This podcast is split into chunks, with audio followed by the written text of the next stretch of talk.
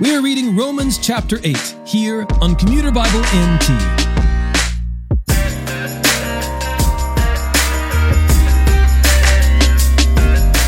Romans 8 is full of life giving truths about the believer's relationship to God in the Holy Spirit. Paul begins by assuring the believer that there is now no condemnation for those in Christ Jesus, explaining that the Spirit gives life to those who have put the flesh to death. It is by the Spirit that we are able to cry out to God as our Father, for we have been adopted into His family through the Son. Creation groans under the weight of sin, and we who have the Spirit also groan within ourselves, eagerly anticipating the redemption of our bodies. In the same way, the Spirit intercedes on our behalf with unspoken groanings in prayer. In all of these things, the Lord is sovereignly working. Romans chapter 8. Therefore, there is now no condemnation for those in Christ Jesus, because the law of the Spirit of life in Christ Jesus has set you free from the law of sin and death. For what the law could not do, since it was weakened by the flesh, God did. He condemned sin in the flesh by sending his own Son in the likeness of sinful flesh as a sin offering, in order that the law's requirement would be fulfilled in us who do not walk according to the flesh, but according to the Spirit. For those who live according to the flesh have their minds set on the things of the flesh but those who live according to the Spirit have their minds set on the things of the Spirit. Now, the mindset of the flesh is death, but the mindset of the Spirit is life and peace. The mindset of the flesh is hostile to God because it does not submit to God's law. Indeed, it is unable to do so. Those who are in the flesh cannot please God. You, however, are not in the flesh, but in the Spirit, if indeed the Spirit of God lives in you. If anyone does not have the Spirit of Christ, he does not belong to him. Now, if Christ is in you, the body is dead because of sin, but the Spirit gives life because of righteousness. And if the Spirit of Him who raised Jesus from the dead lives in you, then he who raised Christ from the dead will also bring your mortal bodies to life through his Spirit who lives in you. So then, brothers and sisters, we are not obligated to the flesh to live according to the flesh. Because if you live according to the flesh, you are going to die. But if by the Spirit you put to death the deeds of the body, you will live for all those led by God's Spirit are God's sons.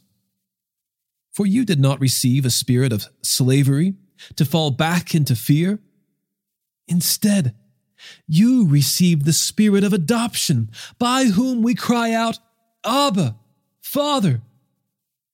The Spirit Himself testifies together with our spirit that we are God's children.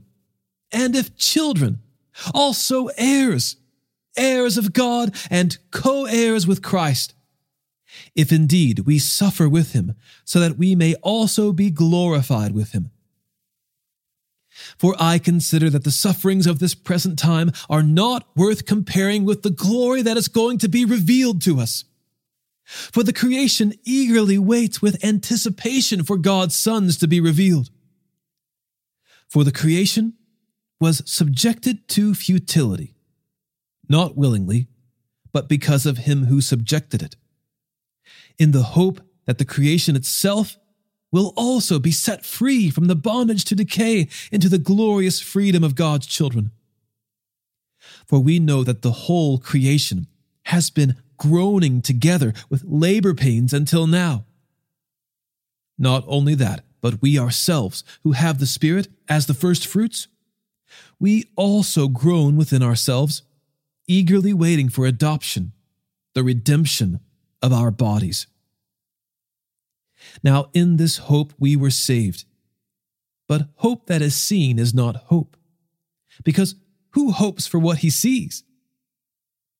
Now, if we hope for what we do not see, we eagerly wait for it with patience.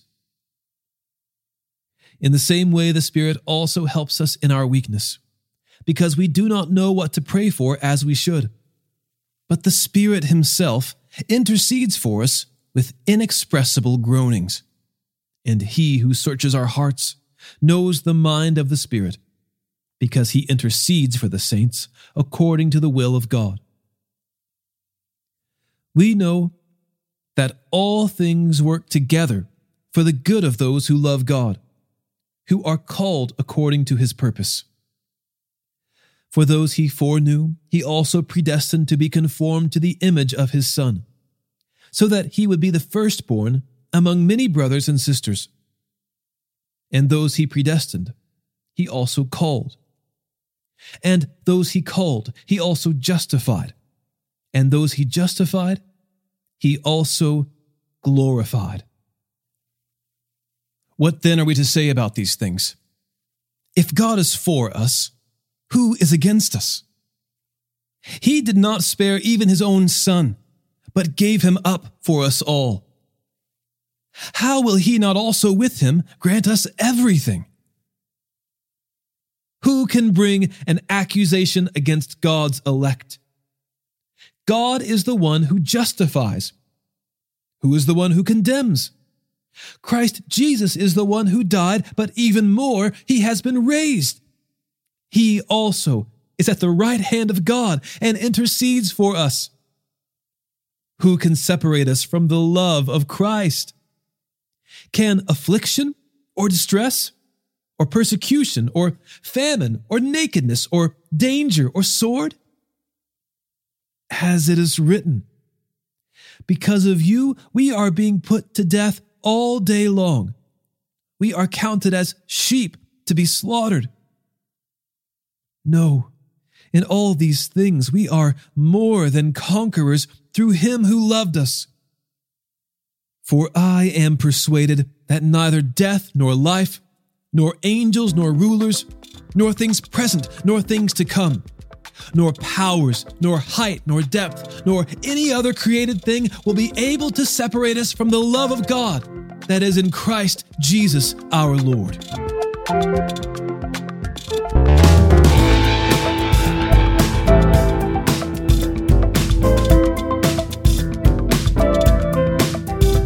Today's episode was narrated and orchestrated by me, John Ross, and co produced by Aaron Collier and the Christian Standard Bible.